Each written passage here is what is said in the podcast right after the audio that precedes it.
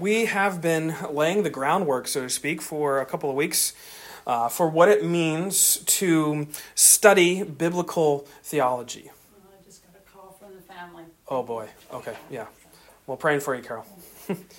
uh, we've been laying the groundwork for a couple of weeks uh, for what it means to study biblical theology, what that means, uh, what that looks like. Uh, and the, of course, the, the biblical theology as we have uh, sort of defined is sort of uh, it's an endeavor to gain a bird's eye view of the Bible's overarching story. You're, you're kind of zooming out and seeing how everything is connected, how everything goes together. And only uh, as we've sort of tried to suggest and tried to reiterate, only when that overarching story is kept in view will we be able to do theology uh, in the correct way. Or as we've as we said in the very first series, uh, first part of the series, that will be we be able to rightly divide the word of truth. Uh, that, that comes from uh, 2 Timothy chapter number 2, verse 15, where Paul is telling Timothy to, yes, rightly divide. Literally, it can translate to cut it, cut straight the word of God. And, and that's what we have stressed so far that cutting straight the word of God is keeping at the forefront what God's word is meant to reveal what is meant to say, what is meant to show and say to us. And as we saw last time, uh, the story of the Bible. Uh, the Bible, if it's an overarching story, the Bible's overarching story has a primary concern, and that primary concern is Christ alone. We took you to Luke, uh, Luke chapter 24, and you can turn there. We're going to be going to some other places um, in a moment, but we'll just we'll we'll start here just as we're refreshing and kind of getting back into things. Luke chapter 24 is such an important chapter. And as we saw, uh, Jesus reveals to these two disciples on the road to Emmaus uh, what the primary concern of the scriptures are. And that's where we get that amazing verse in verse number 27, where it says, And beginning with Moses and all the prophets, he, Jesus, interpreted to them in all the scriptures the things concerning himself. What is it? What does it mean to go back? Uh, the subtitle: Reading the Bible with an Emmaus perspective. What does that mean? That means uh, it's sort of just coming out of this scene on the Emmaus Road, looking at the Scriptures through the lens of the fact that everything in it, everything in the Scriptures, is concerned with Christ.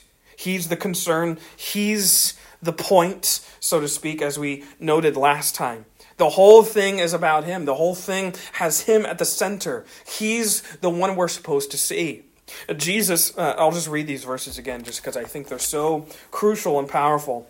Look at uh, verse 44 of the same chapter, Luke 24, where Jesus is now with the rest of the twelve.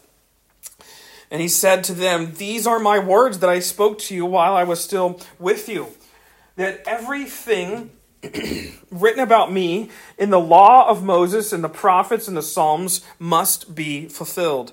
Then he opened their minds to understand the scriptures.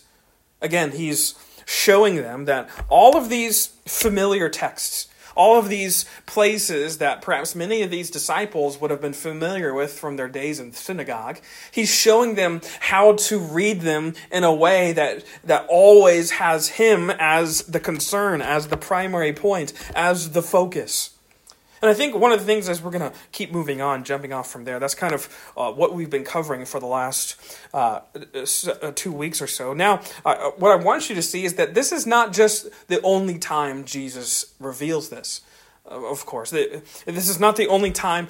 This is the best place to go, but uh, I want you to also see. Go to John chapter five. John chapter 5 is a great text where Jesus is essentially doing the same thing uh, setting the record straight, so to speak, and alluding to this idea that he, he, Jesus alone, is the center of this whole thing called the Bible, the scriptures itself. Look at verse number 37 of John chapter 5. Jesus is speaking to some Pharisees here. He's in this discussion with some Pharisees after a man was healed on the Sabbath. So they're, of course, upset and frustrated that he would that he would do such a thing on the Sabbath day. And, and in the midst of that conversation, in the midst of that back and forth, notice what he says, verse 37. And the Father who sent me has himself borne witness about me. His voice you have never heard, his form you have never seen. And you do not have his word abiding in you, for you do not believe the one whom he has sent. You search the scriptures, because you think that in them you have eternal life. And it is they that bear witness about me. Amazing phrase. Amazing phrase and truth that Jesus has just revealed. And then jump down to verse 45 where he continues and closes out this uh, little scene here. He says, "Do not think that I will accuse. Do you not? Do not think that I will accuse you to the Father. There is one who accuses you, Moses, on whom you have set your hope. For if you believed Moses, you would believe me, for he wrote of me. But if you do not believe his writings, how will you believe my words?" I love what Jesus does here to guys who are, so to speak, so in love with Moses.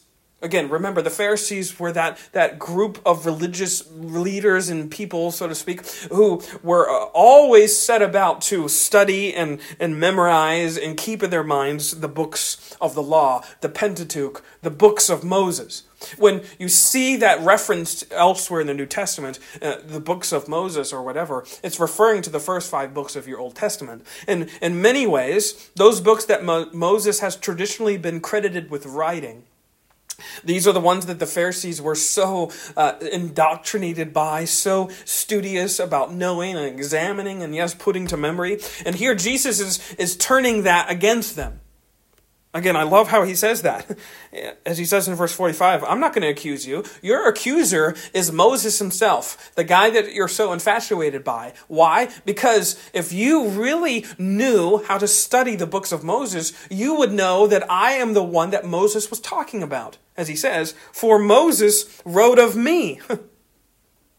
See, Jesus is here setting the record straight that God the Father has already, as he says back in verse number um, 37, God the Father has already borne witness. That means he has already given testimony about what God's own Son would do, about what the Christ would do.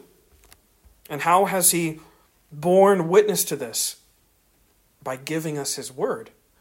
The word of God is the witness, it's the testimony to what God's Son would do and accomplish. But those in that day, they could not see it or make sense of it. Why couldn't they make why couldn't they see it? Why couldn't they make sense of it? It's the same perhaps reason that we could give as to why those two disciples on the road to Emmaus back in Luke 24 couldn't see it or couldn't make sense of it because they were not reading their Bible rightly, if you will.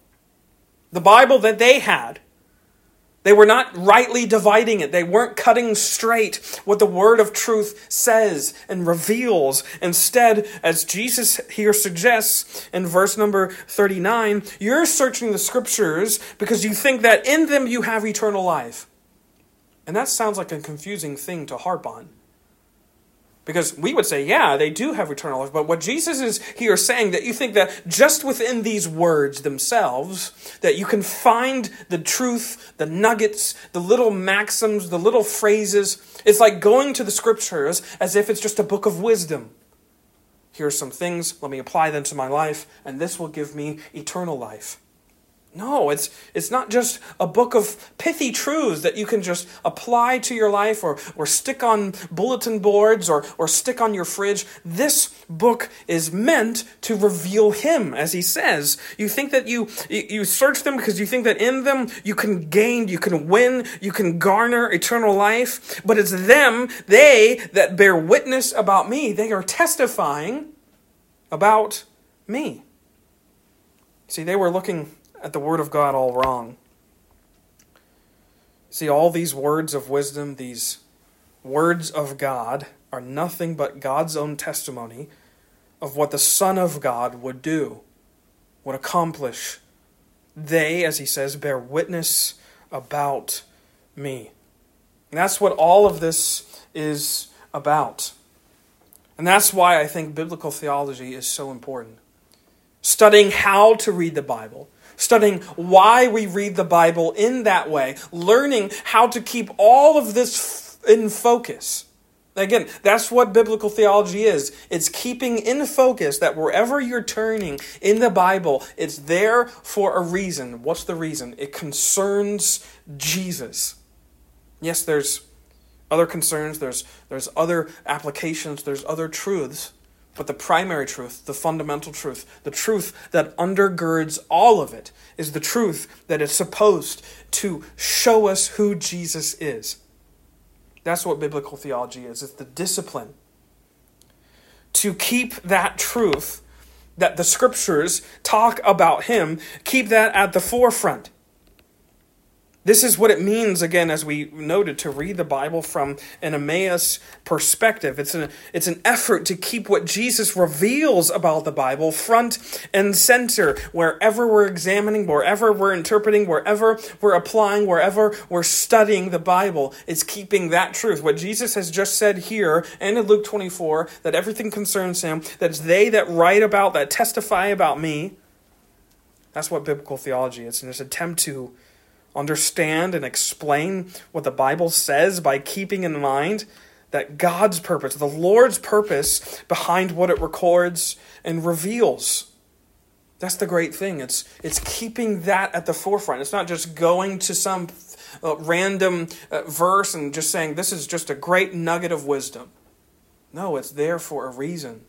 It's there for a truer truth than that. All of the, all of the wisdom of God's word, all of the history, all of the different uh, songs of, of poetry, all of the different letters, all of that, they're all linked together in this one sort of beautiful revelation of Jesus Christ.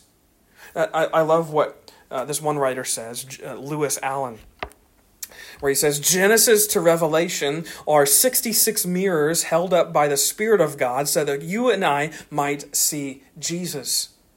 I've often used the phrase, and it's not, it's, or the illustration, it's not unique to me. Other people, way smarter than me, have used this. But you can imagine God's word like a diamond, right? And when you hold it under the light, it's going to refract light everywhere. It's going to uh, appear so dazzling. Is it going to appear so beautiful when you hold it under the light. And when you twist it, is it going to change? The diamond is not changing, but the way you can see all of its reflections, all of its beauty, all of the ways that it's cut, all of the sides.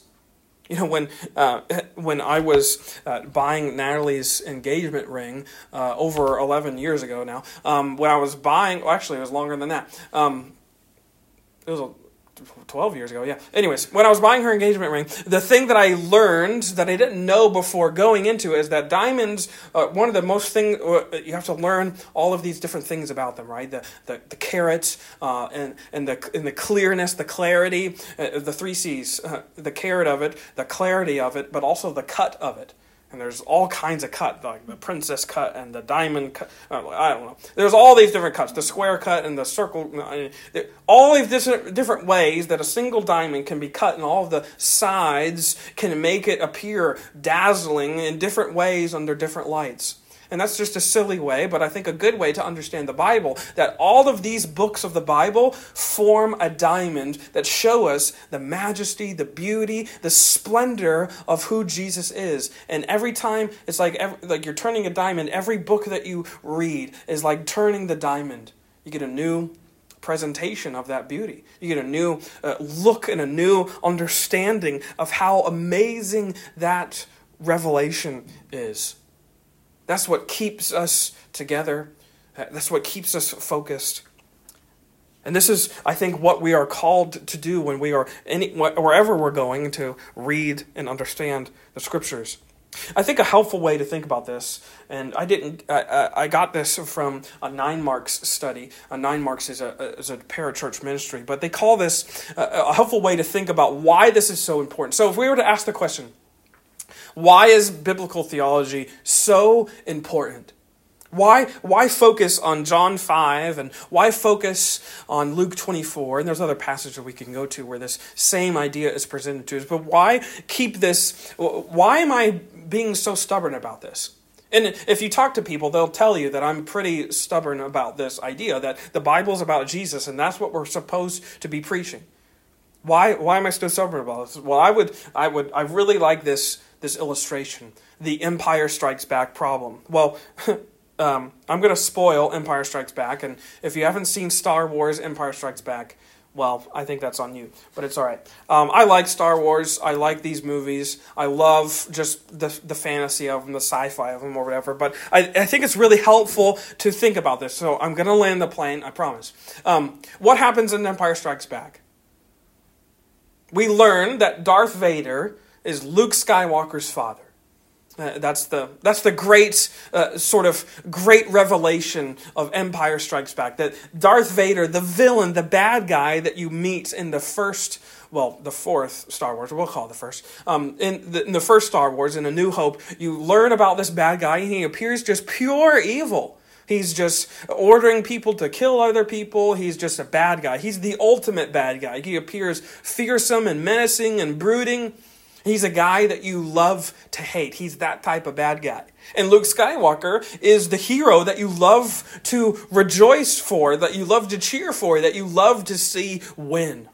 And then in Empire Strikes Back, everything takes a turn when you realize that the bad guy is actually the good guy's dad. It changes everything. It changes the way that you've seen them interact. It changes all of the all of the different little details. You can go back again to the first movie and it should change how you watch it, right? Because this revelation is so important. It's the key to the whole thing. And it fundamentally alters the way we're supposed to look at uh, the motivations. Uh, it's, it's, supposed to change the way we're supposed to see uh, what they're saying and what they're not saying, all those sorts of things. It changes everything before and after it. The revelation that Darth Vader is Luke Skywalker's dad changes everything before and after. And it would be silly, wouldn't it? It would be so silly if you tried to sit down and watch Star Wars and be like, I'm not going to I'm not going to look at this as if Darth Vader is Luke's dad. You're going to just say, I'm not going to do that. I'm not going to pretend as if that's true or anything like that. That would be silly because that's sort of the point of the whole thing. If you were to do that, that would be pretty ignorant and it would be pretty irresponsible. And that's just a silly way of saying that the same is true when it comes to God in His Word. Because at the heart of God's Word is what? The revelation of God's Son. He's at the heart of this whole thing. And to ignore that fact and to pretend that that's not the point of everything is to totally misunderstand and misconstrue everything that came before and everything that goes after.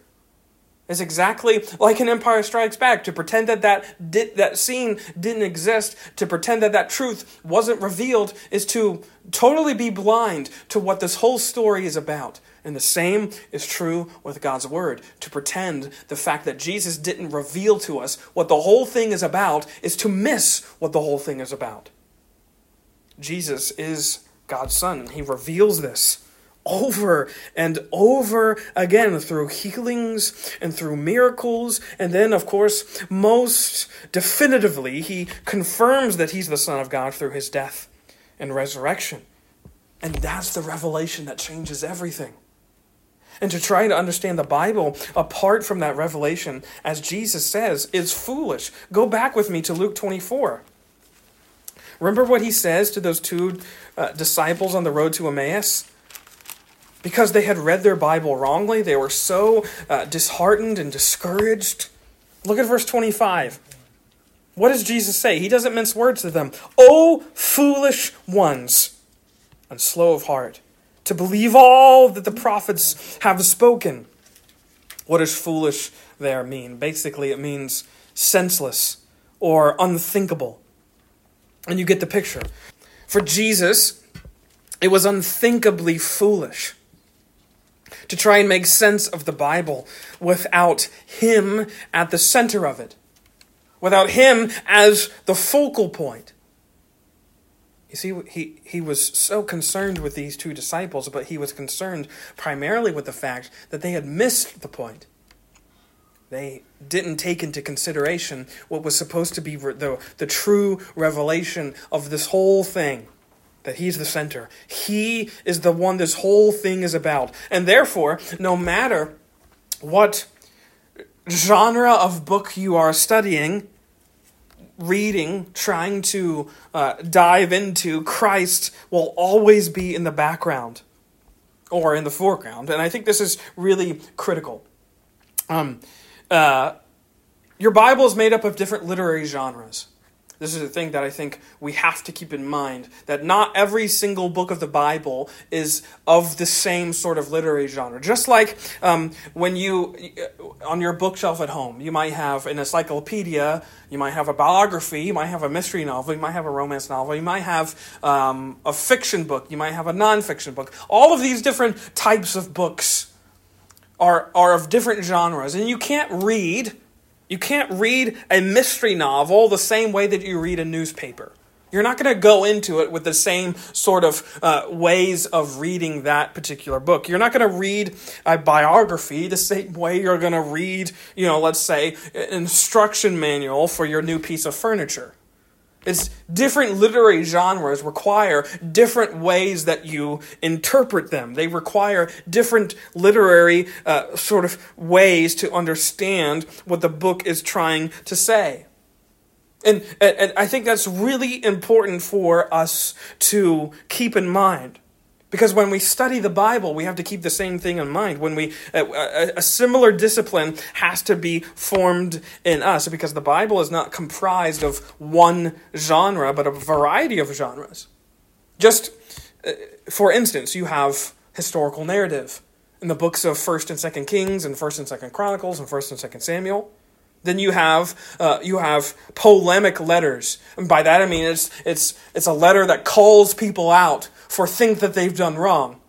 First Corinthians is a good example. Or you have a pastoral letter where Paul is coming to the side of someone, much like um, much like First and Second Timothy or Philippians, or even a book like First Peter. These are pastoral letters. Or you have prophetic discourse like Amos or Obadiah or Jonah. Or you have poetry, like the book of Psalms, or like a lot of instances in the book of Isaiah. Not to mention, you have another genre called the parables, which is all over the Gospels. You see, all of these uh, different books of the Bible require different ways that we approach them to interpret them and to understand them. The same way that you would interpret a, a historical narrative is not the same way that you're going to interpret a, a, a, book of poetry. They're going to have different nuances. They're going to have different little details in them. They're going to have different ways that they're using terms or using uh, imagery or using words and phrases. But the cool thing is that they all have one point. I think it's really cool to think about this the fact that there's all these different genres in the Bible because I think it just, for me, it reminds me of the fact that the Bible is definitely not boring. The Bible is not boring. Instead, God, what has God chosen to do? God has chosen to implement a, uh, a, a rainbow, if you will, of, of of genres of literature in order to what? To paint a wonderful, elaborate picture of who his son Jesus is, who the Redeemer is. And he uses all these different literary genres to do it, to show us, to, to paint this wonderful picture. So the point of all this is, is that when you get to any book of the Bible, wherever you are, one of the first things you should ask is, what kind of book is it? What kind of genre is it? Are you in history or poetry or is it a letter? Because the different and, uh, and the difference is that while your bookshelf has a has you know a slew of books that perhaps are of all these different genres and there's nothing that ties them together in god's word each book of the bible has a divinely inspired thread that ties them all together. And that thread of course is christ. God's word is a wonderful tapestry of genres and, and, and styles of literature, and they're all woven together by the thread of Christ. And this will aid the way when we interpret the Bible because there is an overarching story. There is an overarching interpretation and an application that God has baked, He's cooked into every text of Scripture. There's something that God wants us to see. As we said last time, and I think it's important to stress again, God wants to be known.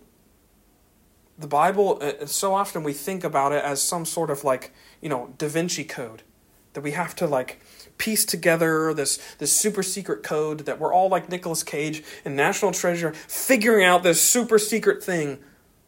God wants to be known by his people. By you and by me. And he's made it very apparent that the more we invest and immerse ourselves in his word, the more of himself we will know and come to discern. So, what this means is if there's an overarching interpretation or application that God has baked into all of Scripture, this means that, that our surface level explanations are not the primary ones. They're not the truest ones. They don't weigh the most, so to speak. Nor should they feature as, we could say, the predominant thing that the church receives uh, when they go to church on Sundays. The truest and deepest application of God's word is the one that always brings us back to the truest and deepest reason why we have the Bible in the first place. You see, what we're, what we're going to do is get to another one of my hobby horses, which is preaching the truest and deepest application of, of whenever and wherever we are in God's Word should always bring us back to the truest and deepest concern of the Word. And again, what's the primary concern of God's Word? Christ. It's not just a Sunday school answer to say that the Bible is about Jesus. That's really what it's all about. The Bible, I like I like this long quote. I'll just read it for you here. The Bible is about Jesus, front to back, page to page. Genesis 1 1 to Revelation 22 21. The written word of God is primarily and essentially about the saving revelation of the divine word of God. Everything the Bible teaches, whether theological or practical, and everywhere it teaches, whether historical or poetical or applicational or prophetic, is meant to draw us closer to Christ, seeing Him with more clarity and loving Him with more of our affections. The Bible is about Jesus. That's from Jared Wilson. You see, therefore, if we want to rightly divide the word of truth, if we want to cut the Bible straight, as we've used that phrase before already, then we will always cut it so that Christ is exalted if we're cutting the Bible rightly, if we're cutting it straightly, then that means we're always going to go to the truest and deepest concern. We're always going to go to the truest and deepest application. We're always going to go to the primary thing that the Bible is trying to tell us. And it's always about Christ, it's not about us. And I think this what the, what this means then is that all our sermons ought to be concerned with what the Bible is concerned about. And again, what's the Bible concerned about? The Bible's concerned about Christ.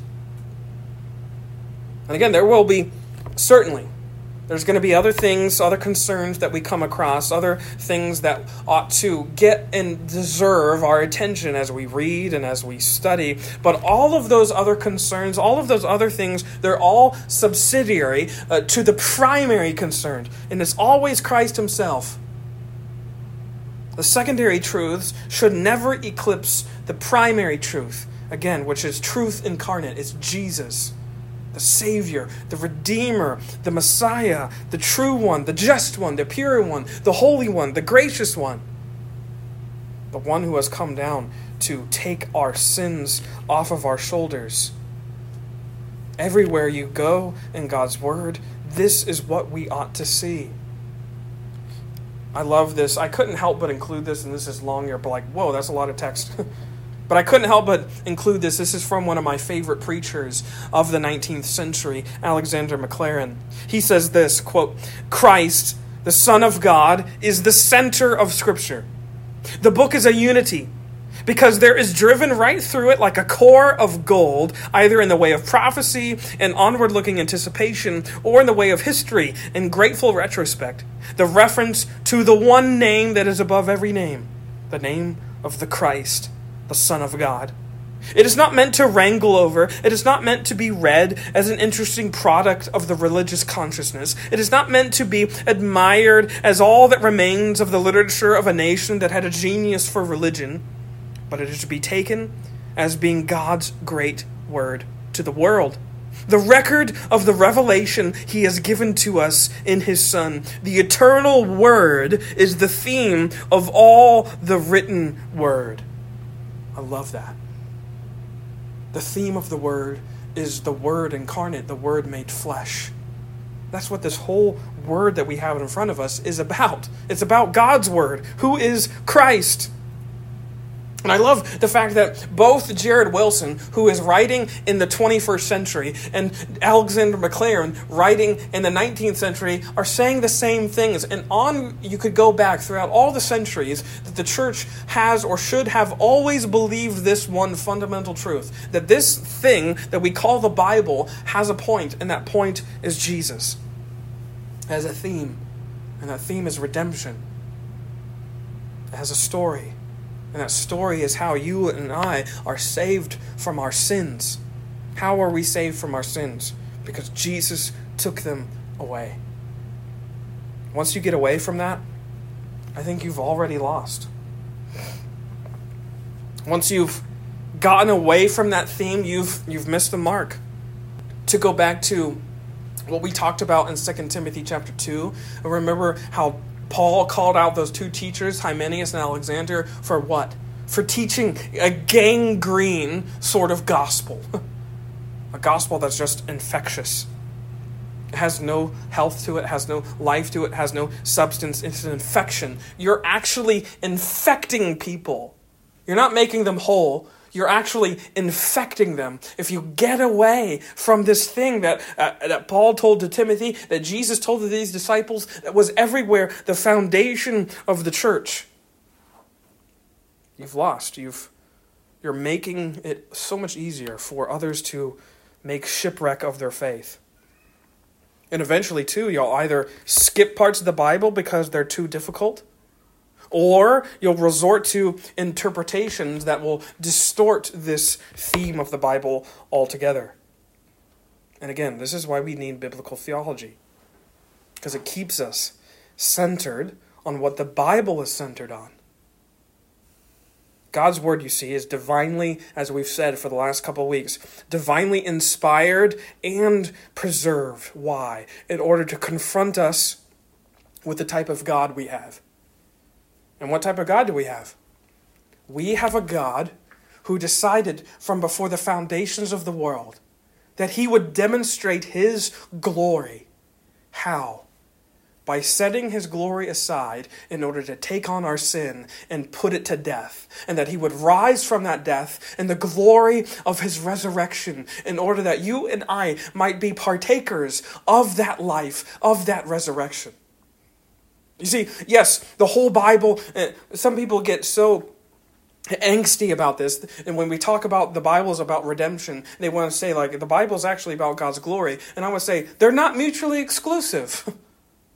The bible is about redemption because that's the chief way that god has glorified himself. That's the chief way that god has chosen to bring glory to his name by sending his son into the world to die for it what an awesome truth we have. And what an awesome uh, revelation that we have in front of us. It's a revelation that's like a diamond. The more you turn it, the more dazzling it gets. The more you flip through it, the more dazzling it gets. And there's always one truth. There's always one point at the center of it all, and that point is Christ. He is the reason why we are here. And He's the reason why we have this Bible in the first place. And what a what a wonder uh, what a what a wonderful thing it is that we get to glean for our entire lives just what it means that Jesus is the revelation of God the Father. That's what we're going to be diving into in the next several weeks. And I hope you'll stick with us as we continue in this study through biblical theology.